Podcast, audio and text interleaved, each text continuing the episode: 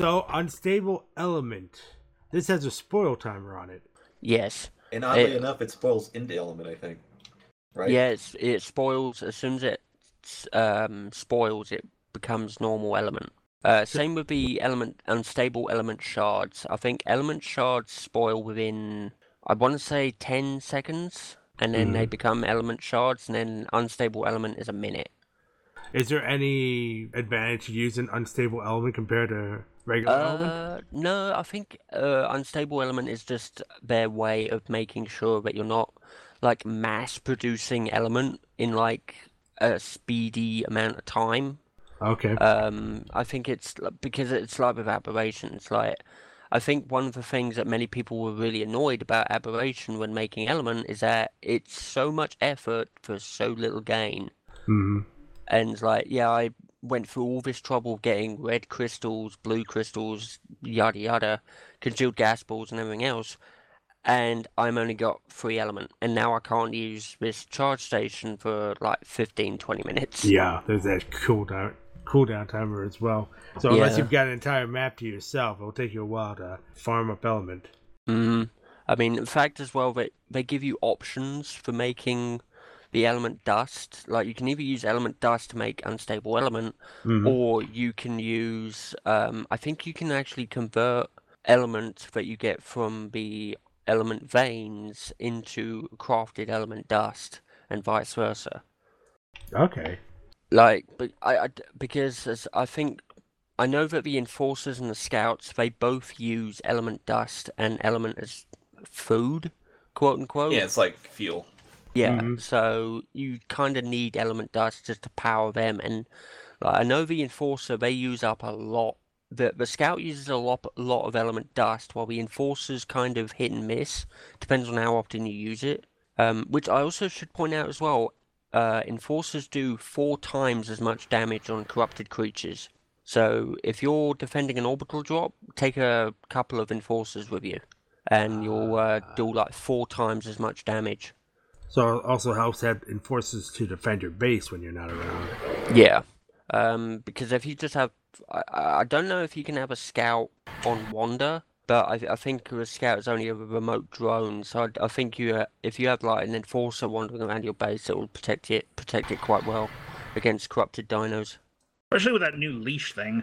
Yes, that's basically the leash is essentially S Plus's uh, hitching post to me, at least. It just stops It, them from. it works so much better than the hitching post because you literally can set them to be on wander aggressive, and they'll just stop Yeah. at the at the uh, at the red circle and then Mhm. turn around and wander back.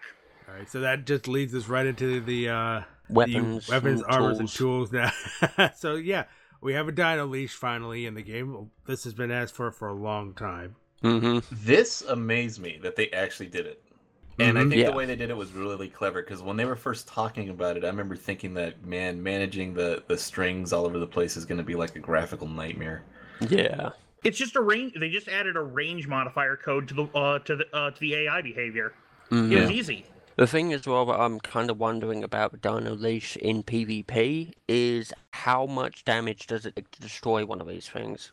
They appear to be very fragile, Yeah, so and but also you could does, put it in the center of your base yeah. and set the range to maximum. So Mhm. Or um, like if like me, just build a hut around it because I, I'm Yeah. pretty sure and like like build a metal hut. It's kind of like basically a tower at that point.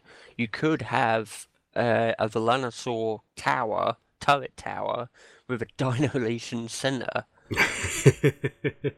and just like have all these machine gun dinos just gun anything that comes into range. yep. So it's finally great to have some kind of uh, electronic fence system in this game for the, the Mhm. tames. And then, of course, there's the cryopod you guys were talking about earlier, which is the Pokeball. Yeah. I think it's the biggest game changer. Honestly, Oh, what, yeah. what everything really is about. amazing about this is two things. One, it's the fact that It's a brilliant solution.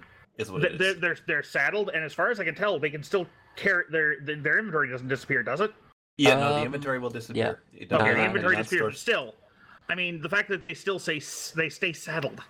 Yeah. Well, I'm, I'm not even talking about how cool it is as an object. I just mean how clever it is from a gameplay perspective Mhm. because Oh, it solves well, a couple of major problems Well, uh, with it- Ark in general. I- Yeah, I wish they. Uh, th- uh, another thing that if they ever implement some stuff from S Plus, like they've said, one of the things they need to is because of this code, the S Plus guy was able to develop a thing that lets you store your dinosaurs, and they produce eggs from this machine. The variant. So you put one female and a, uh, a couple of females and a male in there, and you'll get unfertilized eggs. You can move your egg farm to a bin in the corner. mm-hmm. The lag on one of our home servers is amazingly better now. Amazingly. Yeah. Because all these dinos that we've just had sitting around, if we're not using them, we can just cryopod them up. Now you got to be organized, or you'll never find them again. But um, yeah, just they're not too uh, expensive. They're easy to operate. If you got a tech gen going, it's not a problem. Mm-hmm. Um, and just- it's really a, a high risk, high reward. Exactly. That's the other brilliant thing about it. In fact, just uh, this morning, you guys had an incident with those things, right? So Mhm. you cryopod Mhm. Pokeballs, what we, everyone calls them, right? So you Pokeball your dino, and you go into battle with it. You throw the ball down. You say, "I choose you," and uh, you fight it. But and if you try to retreat and you re-Pokeball that that dino, you can do the one thing I always wish this game had, which is you can steal a dino. Yes, Mhm. and that's what we did this morning against some raiders. We uh, stole their Parasaur, and uh, once we popped out of the the cryopod, it had, I believe, they said it had better health than what we currently have, and it wasn't neutered, so we're gonna have part a better bloodline now. bloodline. The, Yeah. the So- other thing, the other thing I should mention as well about the cryo fridge to store these cryopods, hmm something I found out really helpful. Uh, you don't just have to have a tech generator to power it. It can be powered with a wind turbine or an electrical generator. Did not know that. That's cool. Nice. As long as you have an electrical outlet nearby to it, it will be powered by either of these two. nice. Yes, your It- Pokeball nest. They do look a little Jurassic Parkish to me, though. That's Mhm. not a bad thing. It's just Nah, yeah. Um, I think as well, also in terms of like uh, items, the taxidermy tool. It's uh, like finally I can make a trophy of either every dino I've killed or every Oh. person I've killed. Sean. Tell me you taxidermied the Raiders. no, we Oh, that would have been good. But my we only need a issue- Hall of Raiders or something. like Yeah, that. my only issue is that I just wish you could actually either select a body part of a raider so I can either have their head or their body, rather than just have like a whole body. yeah, I'm pretty sure players would be going for the head, but not the one you're talking about. Hey, so one, one quick go back on on the Pokeball thing though, because I think it's something I really wanted to mention. Um, hmm just just in day to day grinding on Ark, I think the Pokeballs are amazing because if Yeah. you want to like I don't know, farm some berries, right? You Pokeball your Bronto, fly to where you want to do your farming, throw your Bronto down, Pokeball your bird, and go to town. Mhm. hmm But like the transport logistics are just a lot different now, and then it's balanced with that cryo sickness mechanic, which is cool. Yeah. Because the first thing you think of when you see Pokeballs is like, oh, I'm gonna throw a thousand of these outside my enemy's base, and then you can't really do that. What is that debuff? I, I've never really I didn't So- pay much attention to it. I just use these things to transport tames so far, personally. if you pop a dino, right, you you start to get that timer counting down. You you have the. I thought the cryo sickness was on the dino. It, technically, it's on you because if you pop a second dino, they come out with the the debuff where they're asleep. Yeah, and You effectively have to wait for them to wake up. torpor. Ouch. So if you if you plop down like hundred Rexes, you're gonna have 99 sleeping Rexes. all with maxed torpor. Ouch. I think tamed is like what five, six thousand. So it's a good balance. Mm-hmm. Um, so far, I haven't found any uh, ways to counter that. Um, but as far as I know, you can technically still save your dino as well from a untimely demise if you somehow manage to cryopod it, call it back into its pod before it dies. Um, uh, I don't think. Oh yeah, there's one other item which is the tech gravity grenade hmm which is uh, it's kind of a really weak weapon in my opinion. It um I mean it might serve some use against someone who's like really really fast, but It- It's like for lulls. I have not seen it used effectively. yeah. I mean a friend of mine decided, yeah, I'm just gonna toss this gravity grenade into our dodo pen and see what happens. And next thing I know, I just see like a dozen dodos fly out of a bloody chicken coop. oh, that's fantastic. Yeah. So uh, we already talked about the scout. We talked about all the attachments for the mech armor. Structures? Did we talk about structures? So the the running joke on this podcast has always been about dynamic length bridges, and I've been told that that's no longer a valid joke anymore. We have them. Yes. We, We it only one. took like two or three years. I do not let. uh, They don't count as far as I'm concerned. Yeah. so this is the the tech bridge. Yep. And, And, it's, uh, it's a light bridge, basically. It's a solution I'm willing to accept. It's not the this the the swinging wood bridge I was expecting when they brought out the tree biome, but I, I kind of like this. It's cool. Yeah. It, It's, cool not like- because it's got really long range. It you can ramp it, and you can turn it off. Yeah, and it's already been nerfed. Uh, because apparently people found ways of. Uh, apparently, it, uh, well, I say nerfed, it's kind of. Because people were able to block tech bridges by building vaults again. And basically using vaults as walls to. Because people were using a tech bridge to get into bases. Like they uh, bridge up over someone's wall and then they could Mhm. just run up and jump over the wall. Oh, of course, of course. Or they like if there's a second level of a base, they just go up onto the top of the base. But I think they kind I I, I haven't tested it out since, but I think they changed it now where it won't. You can only go so f- close to an enemy base with this on Mhm. before it uh, classes you're building too close to an enemy structure. I just like that you can have a proper drawbridge now. Yeah. Yeah. You know, it, it's a you know tech drawbridge, which means made of you know space magic, but you know it's Yeah. a drawbridge. Yeah, yeah, I know. but you know what? I'll take what I can get. Uh, no, I don't think it actually needs a tech generator either. I It think does not. It doesn't need power, as far as I know. Yeah, you can just like set it down and just click where you want to go and it goes off. so I can build my base out of uh, stone, and then I suddenly have a tech bridge. over Pretty it. much, yeah. I think they got the idea from some of the tech stuff that got added into uh, S Plus that didn't require anything particular, hmm Uh, like the tech likely. elevator and whatnot. Which is a But- shame they didn't add that. I was going to say, speaking of Structures Plus, we still have yet to see any integration. Yeah, I've given up Yeah, that. that's true.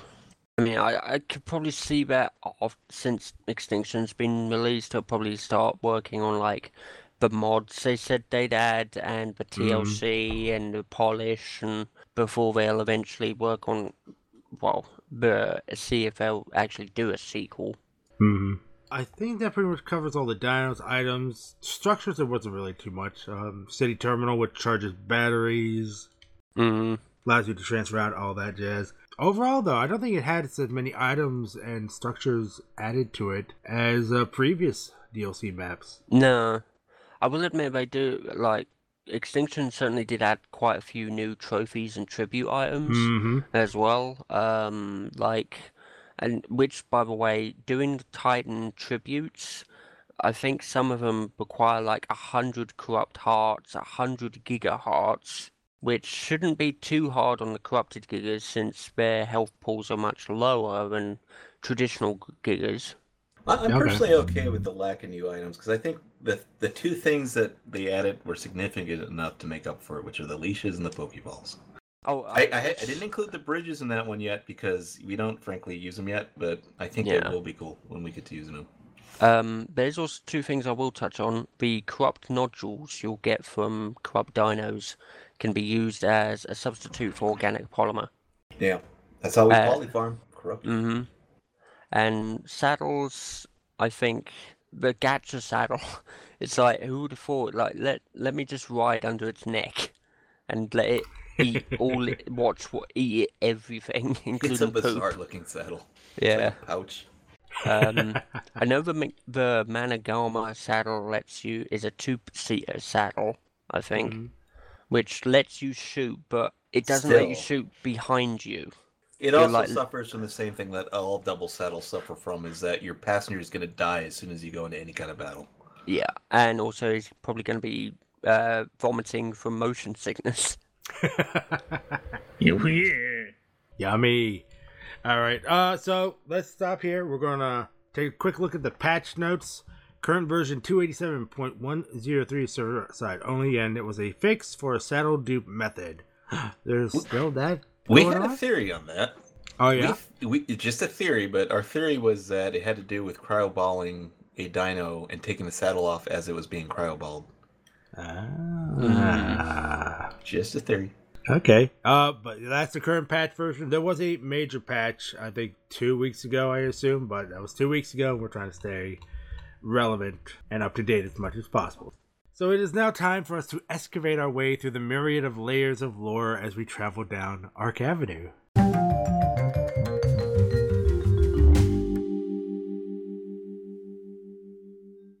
Now, before we continue on with this segment, this is a giant spoiler warning. We will be talking about all the lore and the ending of Extinction. So if you don't want to listen to that or have it ruined, click on the timestamps provided in the video description of my YouTube channel where this is posted, or go there to see the timestamps so you can skip ahead to the end of this episode if you're listening to us via Spotify, iTunes, Podbean, or another service.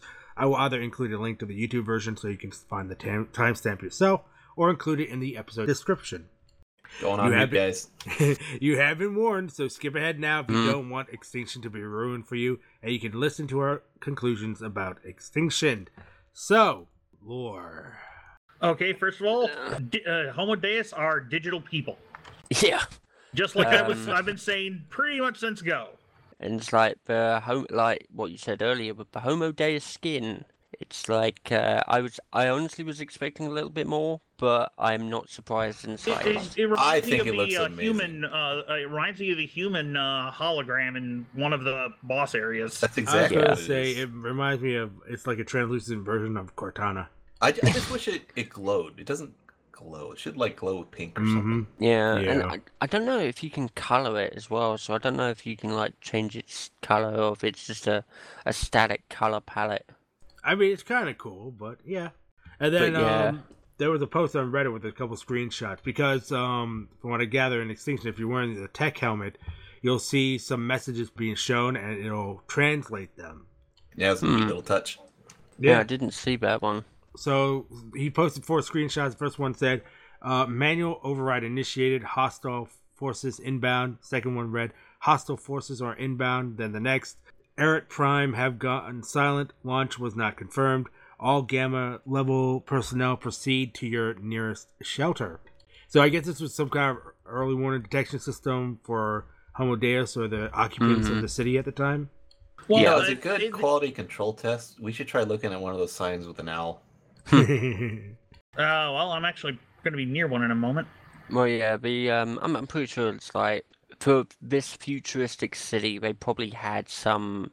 The humanity back then was probably because the way I see it, Homo Deus is the way I see how Ark is storied and structured is that they knew it was some kind of war that was happening. Between Mhm. uh, Santiago was a weapons designer for the Federation. I don't remember the name of the en- enemy force, U, but UGSC or something yeah, like that. he basically makes it very clear that he was basically given control of ju- not just making weapons out of element.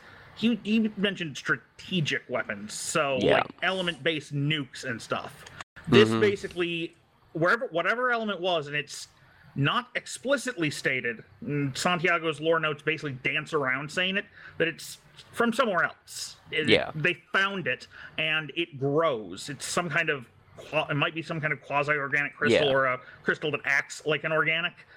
But once it starts to interact with a biosphere, it starts to change things, and it Mhm. changes them in a fairly stable way. Not a healthy way, but a stable way. Yeah, and I think our, the way I picture it is that this war happened some point in the war. This el- these element titans started to appear. I'm not so sure about that actually. I think they probably came about after uh, something else because the sanctuary is very much um, sort of hinted at being the last human city. This is where humanity went extinct, Yeah, and uh, Homo Deus was part of the abil- was part of attempting to stop it, attempting to save the human race. They uploaded a few people to basically manage bringing the world back to life. yeah, and like the arcs were the arc stations themselves the lifeboats of humanity. well, not so uphold- much humanity as, holding- as Earth. The all the plant life, all the animal life. Mm-hmm. Um, and the reason they went with the older creatures was they were basically trying to make the a, a, a biosphere that was diverse enough to fight back against minor element corruption. But first, they had to figure out how to fix the element corruption on the planet. And the theory was to let the planet die. Yeah. And then bring it back to start life. over. But the Titans appeared and stopped that from happening. Mm. Which is why Helena at the when you see Helena as Helena is that she apparently defeated one of the Titans because there was more than four by the time Helena arrived. But she was among uh, there. The the one of the prevailing theories is that she is the one who w- awaits. Yeah. Which Yeah. it's not a bad theory, but there's nothing to actually because we don't have any explanation for why some of the humans that have been spawned are from ancient periods of time and why uh, the only group that came out from the same time period, some of who at least were aware of each other's existence, were all from the war. So presumably, they, I mean, that was probably within a few. Uh, the war, the warriors like um, Diana were probably among one of the last generations to live on Earth. Maybe, yeah. I mean, the But other thing, the other thing I was thinking of as well was the fact that um, the arc stations themselves, maybe they got a tiny bit of element corruption in them, to the point where they, the AI on these stations, was corrupted enough to where it like it altered its original programming somehow. I actually don't think so. I think it was more um the pro. uh, I think it's more the problem of transhumanism. The the AI, the people became AIs. They stopped being people, and they stopped actively caring about their job. They let uh the one who waits specifically says they left their uh, their duty to AI programs and manager program bots basically, and wa- and sort of wandered off. That's why the Yeah. one who waits was able to do everything it did. Now, the reason I'm not sure that's Helena, despite the fact that we have these humans from ancient times, we have nothing to actually say that they somehow unlock the ability to ignore temporal causality. Mm. She would have had to go back in time to do what she does. Because she specifically references how long it took her to figure out how to cram a human soul into a body more than once Mm, aka lampshading our resurrection. Which, by the way, worst explanation ever. it's to crash the frickin' system. That's what the whole point of us coming back to life is. It's just because no matter how pathetic you are, no matter what, you could die to a dodo on the beach, but at the very least, after a few thousand deaths, you will put a significant drain on the system's resources. you don't have to be Jesus impressive. You can suck and you will still win. Oh god. Of course, if you crash the arcs to Earth before you deal with the Titans, it's not going to work. Yeah. and humanity goes extinct. yep. Which is why the whole goal is to try and kill the King Titan. Because, as far as I know, it, p- the theories I've heard so far is that the King Titan is the mastermind, the hive mind central, the central hive mind for all the corrupted creatures on the planet. Which eh, I'm I'm kind of skeptical about, but then again, it's like if the last four Titans on Earth, and technically you only have to kill one of them. Why I, not? I honestly walked away unsure if it was the last one on Earth or if this is. I mean, part of it makes it seem like this is the this plateau outside of that shield. You can't even live on Earth.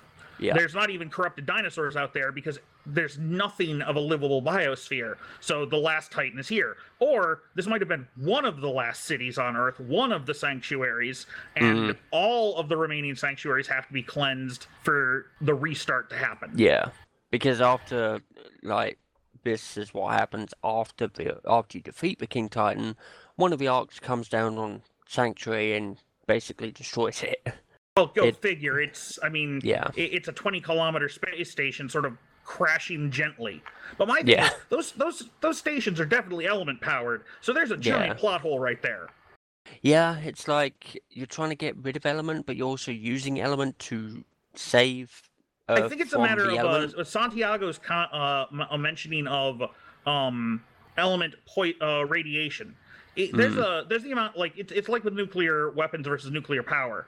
I mean, if you're using nuclear power, the amount of radiation being generated is in a very safe way. Mhm. If you detonate a nuke, how uh, a nuclear bomb in the upper atmosphere, however, you can you know or drop radioactive fallout over a few hundred square miles. Yeah. So it, it it it doesn't it's not as bad as it thinks, but because element is so ill defined in exactly what it is, we don't really Mm. can't really say. But Elements definitely. I mean, one way or the other, it's still part of everything. Yeah, I mean, I personally, my I still uphold my theory that element was part of some kind of living organism, and that humanity just found a part of it when it struck Earth. Space germs. Basically, yeah. It's like I, it, it could it could be like it, it doesn't even have to be like an actual living organism. It could have been some ancient alien weapon like nanotech or something, which was far beyond our conception. It, it definitely does seem strange for it just to be some kind of alien crystal that felt, uh, you know, extra solar system crystal yeah, that somehow managed to do all of this stuff. It seems more like some kind of or silicate uh, based life form than um, yeah, or something but like that. then- Because when it like entered the atmosphere and like it hardened and it became this resource that humanity could use, but they started using it too much, and then well, they, they made realized bombs out of it. You know. Yeah. And then element fuel, element ore, and everything else. Because when I think of ore, I think of like dead plants, dead animals, and dead organisms and things like that. And I it's think rocks. yeah. But at the same time, it's like coal as well. Coal is largely just dead plants and animals from way beyond, isn't it? So why isn't that the same for ore? And like the element ore is used to power a lot of things, so some kind of alien coal. Well, I mean, the, definitely the way that the uh, the the element spires and stuff grow off in the distance of the map, it is definitely a multi-stage organism if it is an organism because you've got the element ore crystals and stuff that you encountered on Mhm. aberration that are just which i think what you saw in aberration is the stable version of element that's pretty safe run Yeah. amok sort of a sort of an industrial disaster whereas earth is the result of rampant uh well uh, ecological contamination similar Hmm. to like the whole you know power uh, nuclear power versus uh, bomb fallout thing i mentioned yeah. but the the fact is the digital ascension the fact that uh, I, I, I wish that that we could find that uh, cave that allowed someone to ascend, but because it'd be interesting to just go explore that because I'm sure they drop all kinds of Easter eggs and hints about it in there yeah. but the city the way that uh, every and you could see the technology you can definitely it's the first time where i look at the where i where i look at the city and i look at uh the tech stuff and i can actually see the des- you know the the design evolution because that was one of my big complaints of jumping from metal to tech back in the old day was there's very little in common here these are fundamentally different structures but this city is definitely built with sort of a an in between of the two of them. Mm. Indeed. One particular Reddit user, GoGenGo5, uh, says he's disappointed, uh, just kind of disappointed in the direction Wildcard took Extinction Story, and he writes.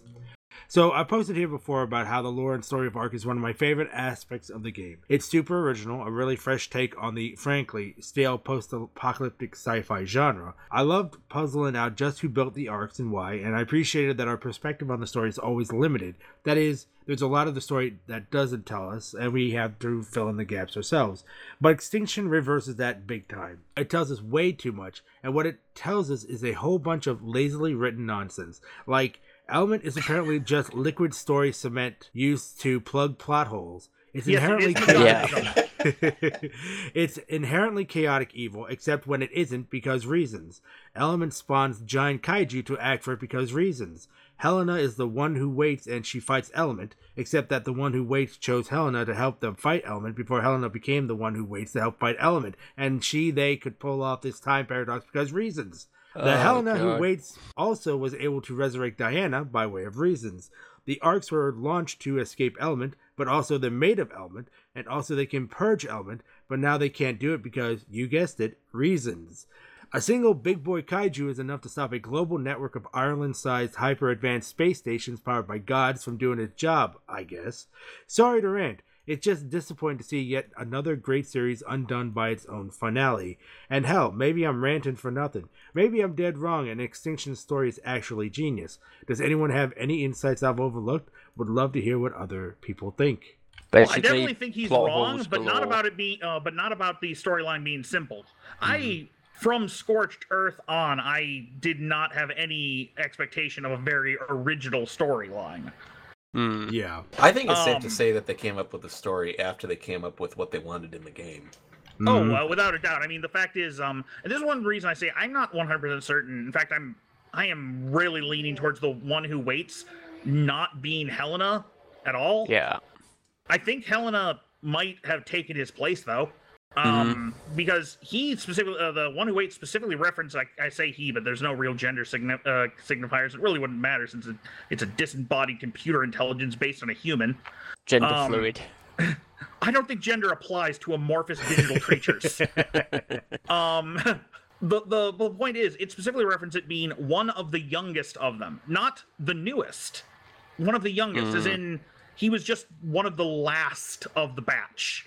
Mhm. Which okay, yeah, that could make sense. Especially the the first ones got uploaded while Sanctuary was still a full, you know, the full plateau was covered in Sanctuary before most of it fell, and he was one of the last to go in, and that's what why he decided, you know what, our original plan was horrible. It's not going to work. Hmm. And then he saw and he saw the corruption of his fellows up there and why they uh, what they were doing was going to screw everything up. And he decides, no, I got to force the system to to do what it's supposed to do. Because apparently it spent, was supposed to have done all this a long time ago, and it just couldn't. And the others are, aren't bothering to fix the problem. Because you know that's that's what happens when you put when you turn a person into a computer. You just have a soulless AI. So, um, one person made a comment regarding the, the AI system, saying that uh, Helena is just the latest operating system. Everybody else, you know, people, there were those before, but they were older operating systems that are no longer supported. Mhm. So when the new one comes in, pretty much takes over everything until a newer one comes in. that's kind of what I think happened is the the last of the watchers on the wall, the last one of the original operating systems who hadn't handed his job over to an AI, Mhm. basically waited for hel- uh, for a human to make it uh, to actually ascend. Once a human ascended, he went, okay, now I'm gonna head o- over there, and they're gonna when they realize I'm there, they're not gonna be curious about what's going on here anymore at all, and you'll be able Mhm. to do this now. It's going to be simple because all you got to do is let the humans keep dying. Here's how you put their soul back in their body. I know Yeah. it's kind of crazy, isn't it? I figured out how to do it. Aren't I great? Well, this is why according, I said to, I'm not God, even though I am. according to Helena or slash she who waits, all, uh, seems to explain that Diana's resurrection was nothing more than a fluke, and you had to start from scratch to make it happen again. Well, yes, but proving it could happen as a fluke was. Hmm.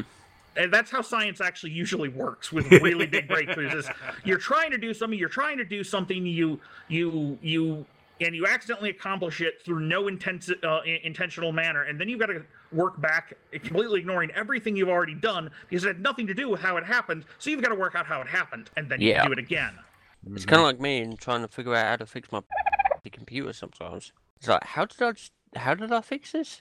Uh, when my I hate when my computer when uh, my computer's doing something weird and then it just stops doing something weird and I don't know why because that means the problem didn't really get fixed. Yep. But sometimes you just got to accept that and move on. Mm. also, there's something I do really want to touch on as well. The very when you kill the King Alpha Titan, and it, it's basically the same as defeating, uh, doing the legendary difficulty in Halo. You get Mhm. the little snippet at the far end of the credits. Does anyone else see that? Ah, ah, we'll save that. We'll save that for a little later. We'll save it for Okay. a little later. I actually haven't seen that. I, I uh. I really should. tease woke me up. I haven't seen it either. Mm. so um yeah, so the lore's been really interesting for extinction. Um, I know one person theorizes that uh whatever s- weapon Santiago Santiago made, they seem to produce corrupted element as a byproduct. Whereas, uh, so tech element seems to be fine until it's touched by a living creature. That's where the Yeah. corruption and changes happens. So that's why I guess the Titans were able to uh, stutter or stifle the the purpose of the arks from coming finally coming down to Earth because the Titans are there on Earth mucking things up. Yeah. I mean, I'm also, I'm kind of just curious as well. How does one actually get infected by the element? Do they like just have to touch it? Do they like breathe it in as an airborne virus? Is it like I would assume touching it would be the the catalyst. I I mean, if that was the case, it's like how, um, what would happen to the, like the dinosaurs on Aberration? It's like if they accidentally touch the uh, poisonous water, they do they, they just kind of like die half the time. hmm But it's like if there's the strong who manage to survive. It's like, do does the element waters just infuse into their wounds and like it's kind of like a, a cancer or a leprosy or something like just takes over. I mean, the only other way I could think of it's like with uh, King Titan and Titans themselves. Maybe they have some innate innate ability to spread the uh, poisonous corruption onto other creatures. It, because it's like with the King Titan, it can summon um, gigas to its cores, but before it summons them, it summons these corrupt tumors, which eventually grow into a giga. Which makes me think that maybe the King Titan or other or other Titans like him were able to um, able to spread the corrupted element over to other life forms or something like that. But that's that's just my that's just my thought process on it anyway. Yeah, there's certainly a lot to dissect when it comes to Extinction's uh, lore and the story itself. Well, just watching the first half of the end cutscene, uh, there's definitely more than one sanctuary. I, I Mhm. saw at least three different uh, shield domes at very long distances in the uh, shot from above the planet. Well, Yeah. the the explorer notes mention at least one other sanctuary. hmm I think that was uh, Astar Prime. Yeah, some I think so. Uh, like I do The, remember the, the seeing at context of that it could have been uh, more. for for uh, the context of that. I wasn't sure if they were referring to another sanctuary or a, c- or the AI command control uh, nodule somewhere in the outer solar system. Uh, okay. Mm. I Which, by the way, that giant uh, weird thing that I said was out near Jupiter at the end of uh, the fir- uh, at the end of the tech cave cutscene, Mhm. AI control node. Pretty much. Uh, indeed. So you brought it up. Yep. That final little snippet. Yep. Do you think that? Well, I guess we should tell them. So there was the aberration ark landed on Earth, right? Mm. And it's it's like you heard towards the end you he- hear the music and then it goes silent Mm. and you just hear a roar. I'm watching it right now, actually. So uh, every day, uh, there's a crashed ark, definitely crashed, like broken. Yeah. The roar And then close credits. Yep. So, So and the purple and the uh, and the purple uh, obelisk from. Yep. So it's definitely the aberration one. Yep. does our season pass pay for it? so my guess is that this is the setup to Ark Two, Mm-hmm. and in Ark Two, we're going to see the aberration ark, you know, continue where where Helena thought everything was fine now, all the arks were coming back to Earth now because now we've got Rockwell is back. That's what I Yeah. think the You know, rule I gotta admit, I really like that shot from inside one of the other arks with a, a bunch of, you know, survivors just sitting around. One's on his uh, thing, and then all of a sudden, lightning outside of the shield, and plasma corona starts lighting up. And I mean, Howard did. I, it would have been great if they had all just themselves right there. Because I'm sorry, that is what any sane person would do. If all of a sudden your world just lit on fire because you're. You're suddenly in re-entry. Although that does say that the uh, artificial gravity on the arks is amazingly strong. Yes. Mhm. There was no G-force lifting anything up as it fell through the atmosphere. Pretty yeah, much, the yeah. arks were essentially versions of futuristic sci-fi versions of Noah's Ark, where they preserved life and would reseed and repopulate the Earth. Yeah, Mhm. we just had to use you know dinosaurs because you know normal normal animals wouldn't be able to handle this. Yeah, that was one of the things that they never really explained. Why dinosaurs of all? No, they kind of did Uh, actually. It's it's because they it's because the original creators didn't they didn't expect the a total clearing of the corruption. They expected enough, so they needed the new biosphere because it's not that these were gonna, these aren't these aren't you know cleansing the earth. They're reseeding the earth. Yeah. Mhm. They're bringing a new biosphere back, and it needs to be a primeval one that's capable of basically walking up to the corruption, kicking it in the nuts, and then kneeing it in the Yeah. jaw. I mean, the other Yeah. thing as well, I thought as well, is how that they're basically trying to train the new the new humanity to survive, and what better? yeah, well, I mean that's well, also why the animals as d- don't act like animals. Yeah, just put them put them in like a primeval state of survival, and like the most primitive form of survival you could ever imagine in a AKA a psychopath prehistoric. simulator. Yeah, but no, it's like with that last ending with Rockwell because there were some comments that I read of how they some people managed to decipher there was like certain sound bites in the file when played back Mhm. and they said that Rockwell actually says in that roar, he says, "I am free." You know that might be possible, but then again, people were 100% certain they were ta- uh, that Iron Maiden was talking to the devil. He played their a- album backwards.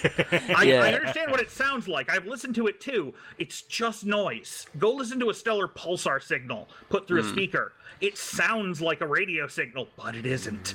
Yeah, but either way, it's like it's either like Sean said, it's either uh, lead up to Ark Two, or in my opinion, it's lead up to a second season of DLC. Well, to be honest, I mean they. they Mod, the the I've been looking into this, it, and I've been, uh, for a long time. I was thinking they'd have to do Ark Two because you know you, you're uh, the the the co- the core engine is you know old and whatnot, and actually the version of Unreal they're running on is, is modular, so you can actually upgrade the engine without changing it. Yeah, So it's entirely possible that they could just do another like the next DLC Ark 2 could be essentially a standalone expansion that's Yeah. big as the original game and then there could be season 2. hmm I mean, uh, that's one thing I do hope as well is that they don't immediately go off to make Ark Two, and they actually try to finish the first game. Yeah.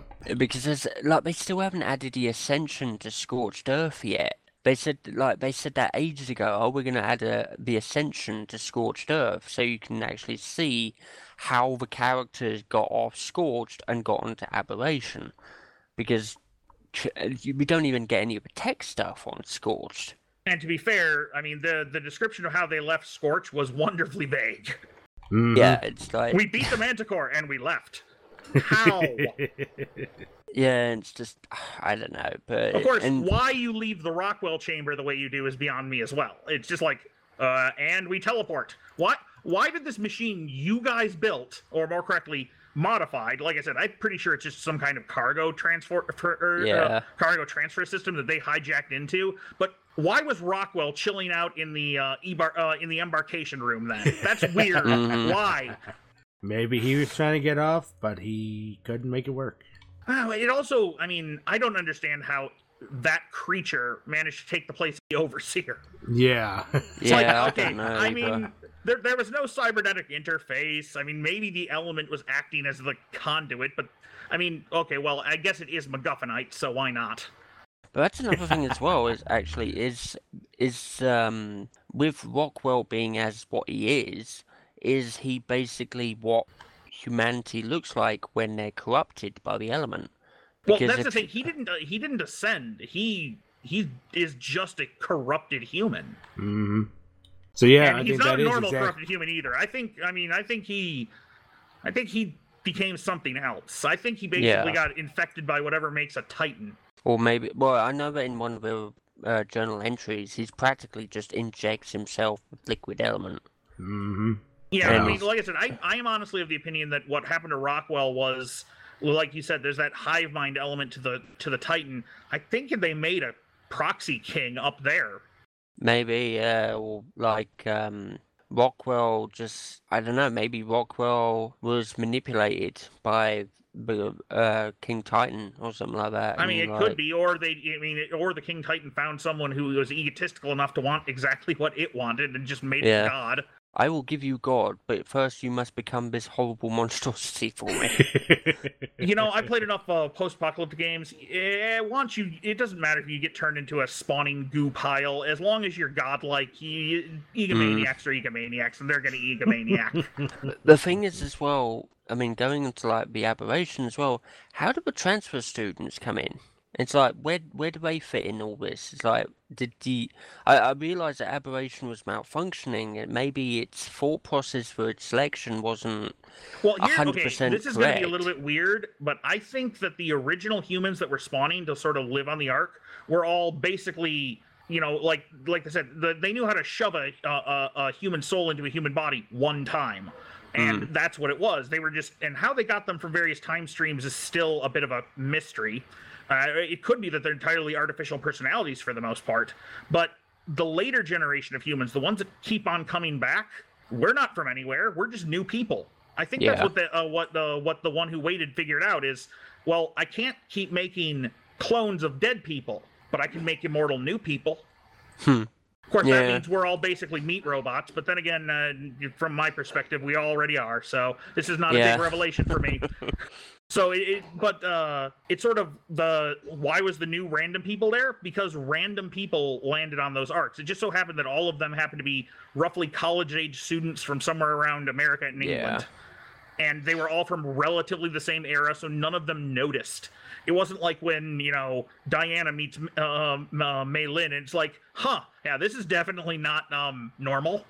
Yeah, but what annoys me though is that they had to choose the villain as being this Eng- uh, Victorian Englishman, and it's like egotistical sort of scientist who's like, I'm gonna call element Edmundium. To be fair, it's uh it's a very popular trope in old English literature, and you can really Yeah. see that kind of professor character. You know, if, if there's not someone right next to him to slap him upside the head and say, "Stop being a douche," Yeah, I I'm mean- not sure people want to do that to Rockwell, and then you find out you just got a, an element needle stick in your neck. yeah, well, yeah. Hmm. No, I- Rockwell. there- there's a certain jump there in his logic that's just like, what the hell is wrong with you, man? But yeah, no, with Extinction and Ark 2 and the ending cutscene and everything else, it's like part of me as well. When the ending cutscene ended, I still wanted to keep playing, but I wanted to actually like see if it was possible I could go over to these other arks. Ark You two. know? hmm Yeah. Ark two. Ark two. Uh, I, I think it. wa- Uh, this is, I haven't said a lot on this topic, but I will say that I think it was a satisfying closing cutscene. To be honest, my thing is- it. If you look at it from the perspective of like an old 80s sci-fi flick, it's not really set up for a sequel. That's how they all ended. The, you got this big hopeful, everything's gonna be fine, and then at the last second, oh Dun, no! dun, dun. You know, the, one of the people pulls off the mask. Turns out they're a robot from the evil corporation all along. hmm Also, there's something else I will mention. It's actually refreshing to hear Helena actually speak. Yes. And like, this is probably the first true cutscene where I've actually heard voice acting. Well, they went. They went Mhm. into. I mean, they they part of that cutscene was not just in-game render, uh, in-engine rendering. Part of that was actual cutscene. Which is something, if they do make Ark 2, is something I can actually see My only complaint is if this is set up for Ark Two, they have just done setup for what would be an amazing like RPG game, not Oh, an yeah. art game, not not Ark. Not a multiplayer So- game, but a single player RPG game. You know, Mhm. y- y- you you've got all these different places all around the world. Each of these uh fall the arks that landed safely is going to start building its own little country and everything, and eventually they're going to start interacting with each other. And then eventually, that one the corruption will start to spread out from the dead one and start to infect the world. And then something will go wrong, and everyone will suddenly have to save themselves. But you have all these different factions. But that's not what an Ark Two game would actually be. Yeah. I mean, part of me actually believes as well that maybe Ark 2 is a prequel. Mm. Like, we might see what happens, because we might actually see what happens during the events of, say, way before they actually initiate You know the what? ark. Screw Ark, uh, Ar- Ark Two. Netflix, make us a series. Get on that. Some, somebody has uh, mentioned that, saying that this should be turned into a TV show. Well, Give us a prequel they- movie and a sequel series. That's what I want. well, they did the uh, was it the live action adverts uh, a while Mhm, ago, which yeah. were one of them was actually pretty funny. Uh, just seeing the guy throw a spear at Pteranodon, uh, something, and then get picked up by Pteranodon. It's basically Ark in a nutshell. yeah. Except there's no guy above you that starts mocking you and then drops you to your doom. Yeah. Getting eaten by an alpha tribe. Indeed. All right, so uh, let's start uh, concluding our episode. So, um, one particular Reddit user, Archer Salad, says uh, brought up a good point about the Ark Aber- Aberration Ending versus Extinction, and he writes, "This isn't a complaint or anything. I'm just incredibly confused why Ark Extinction turned out so much more differently than the Aberration Ascension cutscene. In the end of Aberration, you see a normal ark, presumably different from our own, and its barrier opens up to show a red and black landscape of what looks like a derelict fortress from old Earth. Since this looks so much like the Extinction City, why in the actual Extinction DLC does the Wasteland look nothing like this? because there's no night. I think just Mm. because they hadn't developed it yet. I think that's the honest Yeah. answer. No, actually, my, here's my thing. I get that the moon's broke, but the moon actually has nothing to do with night. So why the heck does the sun never go down? Yeah. Yeah, and Oh, also, night's showing so not the- a thing the anymore player- in this game. As Also, soon as I they think, introduced um, the gamma thing, man, you know that's my biggest complaint. Yeah. I miss the night uh, island at night. I, I Yes, do actually, no I do want night. to see what extinction is at night, even if it's like pitch black. But that's the thing. The the the the picture we got at the end of the Aberration Ascension cutscene was really awesome and really Mm. gritty and uh, grim dark. I'm actually, But, uh, I'm, a- I'm actually wondering as well. Maybe the shield that we see is not the shield of Sanctuary, but rather the shield of the borders of Wasteland, like Hmm. the I red think it's the. I think it's the. I think it's the. I think it's the collapsing. Uh, the reason you can go through it is because it's not fully still intact. Because, like I said, this whole plateau used to be sanctuary. Now, sanctuary is just the core fortification city in the center. Yeah. And like if you go past those pylons, that's when you start getting into like the red brimstone fire and lava area. Yeah, And that's So here's why, the- you, Can live. why you just blow up. So I just shared a timestamp of uh, the video, the Aberration cutscene, where it goes to that final shot, just to remind you what it look what what we thought Extinction was going to look like before it actually released. From a certain perspective, it, uh, other than it being at night, it does look fairly similar. I mean, granted, there's no lava flows, which would be kind of nice, but I'm telling you, the only reason it looks different is the DLC hadn't been made yet. Actually, it's not technically night in this shot. It's just the well, the planet's horribly overcast, like polluted Yeah. overcast. But Yeah. I, you know what? Oh, you know what I'll say? I, I'd have to really spend some time looking at it. But I think the sh- the shield that comes down is the uh, is the um, sunken forest. I think there that whatever biome used to be there. That's the one that you see your la- yourself landing in, and now it's collapsed. Yeah. Mm-hmm. Yep. Which could explain why it temporarily looked so horrible. Was it was in the process of collapsing? Or maybe it's because as soon as you arrived, you used up the last of its power. and then the ground opened up for some reason beneath it. Yeah. And it's basically your arrival is what caused the sanctuary's shield to, and everything else to finally break. Well, I mean, there's definitely the fact that the corruption was definitely already here and had been for a Yeah. while. But I think at the very least, uh, your arrival might have triggered the collapse of the at least one of the biome areas. hmm And it's just like, yeah, you just destroyed an entire ecosystem. Congratulations. Well, it seems to have survived just fine in the underground, Yeah, it's true. except for the whole dirt-faced panda monsters. Yeah, and also the Gotcha. uh, the beaver apocalypse that uh, they fixed. That was the coolest video That I've was ever seen from Ark when, when when I saw oh, when that happened. yeah. Uh, I wish I'd been able to farming get the game to uh, game to work so I could have experienced it myself. like I went down there, it was like just two two frames a second. And it's like, no, I can't even run it. All right, gentlemen, and Leg Day. Uh, overall, is the What? map a good one? Leg Day. Uh, we know Californians aren't people. Close enough. Absolutely, He's I, not wrong. I think absolutely extinction. The extinction map is wonderful. It's not. I wouldn't really class it on par with something like Ragnarok, but Mhm. as as far as an official DLC, it is absolutely wonderful. From a strictly design perspective, it is astonishing how uh, just beautiful the whole map is, how well everything works. The before it stopped working on me, the transitioning through one of the hollow fields of the two biomes was one of the coolest effects I'd ever seen.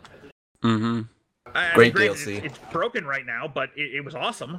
I, I really think this is worth the wait. I'd say this Oh, is probably my second or third favorite map. Mm. So, um, since we've always focused on official PvP and the PvP aspect of the game, it seems to have uh, affected PvP, or will certainly have a major effect on PvP once these servers open up. Mm-hmm. Where Yeah. the meta settles when the two-way transfers open up, I think is going to be very interesting. Oh, yeah. Well, I just, I, I mean, I, I got to admit, it's never going to be the whole uh, Dino Riders I was sold on. But the idea of mechs marching into war alongside of Brontos with giant war castles on the back of them. Mm-hmm. Granted, we don't have turret uh, castle mounts anymore, but if we did, that'd just be an amazing sight to watch. Oh Yeah. yeah. And I, I just see on the modding front, I just see like permanent titans being available on the vanilla maps, and Oh, just- yeah. and that's going to be chaos in itself when you have like four, because you know someone's going to make a tameable king titan boss, and it's like, uh, you're just going to have like four titans running around on the island, which is already overpopulated as is. All right. Uh, like they already answered this earlier, but uh, was the wait and anticipation for Extinction worth it? Yeah, yeah. Overall, definitely. Yeah, I definitely think so. I wish I had more time to actually play it, but Yeah, yeah, same here. definitely. All we all right. had to go and get lives before the before this ended. yeah, Indeed. unfortunately. So I think it's safe to say we all had the season pass, so we already got it. But uh, the retail price is twenty dollars for the DLC. Is it worth it for people to pay twenty dollars if they just wanted Extinction and for some reason didn't want to get Scorched Earth and Aberration? Uh, I think 20 honestly, is I'm that's a I'm I'm price. 50-50 on that, honestly, because in Extinction, it has a lot of features of other DLCs. Hey, if you don't have the ability to go to uh, Aberration and get the the engrams, which by the way, is still one of my Yeah. annoying things is the the fact that there are dinosaurs here, the corrupted dinosaurs, and not the regular ones, and then materials to build with. But if you don't own the other DLC and you haven't actually traveled to that map, Yeah, you like you can't make any of them. You can gather them all you like, but you just can't get uh, make them unless you have someone in your tribe that has a season pass and can make everything for you. Like the other DLC, Yeah. though, I would say that you got to be comfortable with Ark in general at the base game before you get into this because it's not going to make any Mhm. sense. Definitely. I, I mean, even knowing, uh, having been out for month, uh, months, when I first loaded onto this map, I was entirely overwhelmed with what to do. Oh yeah, I was I was the exact same way. It's like where do I go? What do I do first? And like it's what do I tame first is what I, my initial thought was, and then I got absolutely stomped on by three enforcers. See, I was, uh, I was already, uh, I was making very careful use of my limited jetpack and just trying to get that, uh, uh, get the hell out of the, uh, out of the line of fire. Yeah, it's true. Yeah, but no, I, I think Extinction as well. It's it's Extinction's probably one of the best DLCs I've played in Ark, mostly because it also tailors to the PVE crowd, which is one I'm Mhm. primarily in. Because with the element veins, the orbital drops, it's a very PVE focused horde mode. Exactly. And it's like it, it, the fact that you can actually build around these orbital drops. Mind you, you have to be really quick to build anything substantial. Um, but like it's it's just fun. It's like it's fun that I can actually go out and fight waves of dinos rather than having to rely on a mod which isn't the greatest stability wise. And oftentimes, I mean, even Extinction has issues with the PvE. Like, you're doing one orbital drop or an element vein, and you're wondering, where all the dinos gone? Oh, they've gotten stuck somewhere, they de-aggroed, and now they're wandering around the map.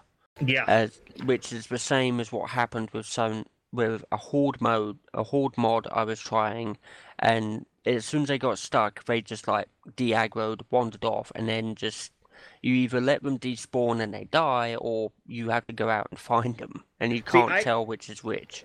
I was surprised because when I got here, I had uh, I figured out how to take my uh, retirement server and basically upload it as a save file, and then rescue my dinosaurs off of it uh, for my uh, solo character. And I had this really amazing uh, Reaper King that I was really looking forward to having back, even though I wouldn't be, uh, you know, having the Bro Fist bonus. It's still they're they're freaking Reaper Kings. They're next to Invincible. Mhm. Yeah. Somehow this thing picked up a thousand extra uh, damage percent dur- during the transfer. Don't ask me how. I I do not know. Cheater. It had 600 melee when I last played it on uh, on uh, on the private server. I uploaded it. All the other dinosaurs are completely normal. Just I looked at this one, 1600 percent uh, melee. Huh. well, I guess I won't be able to use this thing as my primary mount, but you know, it's extinction. It might Yeah. be handy. Okay, let's go. I, Yeah, I I made it to round four of uh, one of the orbital drops with that thing.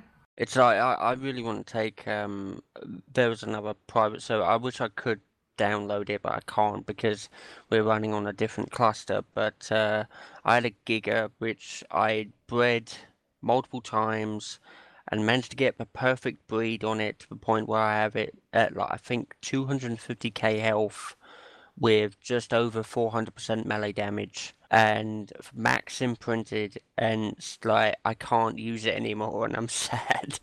That's that's why I'm not. That's why I don't. Uh, I don't mind that I'm playing on, on solo because if I can get uh, the server data I can uh, upload. I know how to up, I know how to install those as a as a save file. So Because the thing is, as well with Extinction, Extinction is one of the few DLCs where you can actually use Gigas. Gigas are no longer a trophy dino anymore. hmm You can actually use them for this DLC because fighting corrupted Gigas is important. And having a normal Giga, because that's the thing, normal Gigas do spawn on Extinction, as I've found, and they can spawn at a much higher level than the island. Because I actually found one with 120k HP. Yeah. Wow. and their normal HP is like 80 normally. As if they go over 100, then they start getting like the 100k HP. One final question: Will Wildcard finally be focusing on fixing all the inherent problems that have been in this game since most some of them day one? if they Now were a competent no studio, I would say definitely. If I, they were a competent studio. I wouldn't It's count on it. 50 50 for me. I, I want them to like go back and actually polish the game before they move on to Ark 2 or if they move on to another DLC season mm-hmm. or do anything of that sort. Like just polish, finish your game up, call it complete, then move on. But in my other half says no, they're gonna probably just move on to the next project and like divide their team up into a very small chunk where it's gonna take years to fully finish Ark. hmm Like TLC, if they ever do a TLC pass three or whatever, it's probably gonna take like five or six years before it comes out. I think If there's that- so many things case. that, that people want still that they're never going to make everybody happy. Hmm Yeah, Just like some of the things we mentioned today about the improvements of Scorched. And yeah. I, so I think we're going to go into a, a, a period where they're going to do some minor tweaks here and there, but I wouldn't expect any major changes. Yeah, unfortunately, gamers are extremely hard to please because every year their expectations grow higher and higher and higher.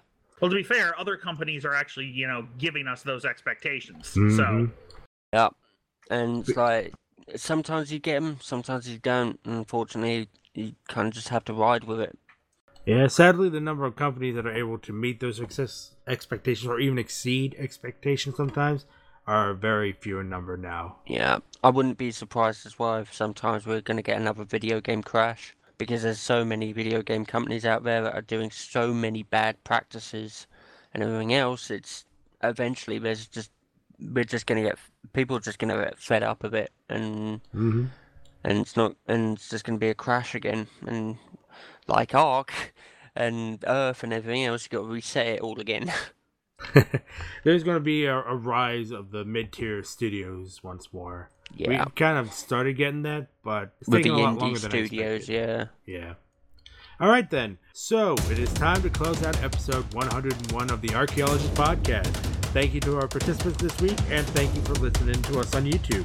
If you have enjoyed this week's episode, feel free to like and share this video and subscribe to the channel. You can also leave comments or questions for us in the comment section below. Goodbye and stay alive, survivors. later, y'all. See It's you later. one. This could be 101 and 102. Yeah. Yeah. And we'll probably well, it'll won't be see it. 101 and 101 part, part 2.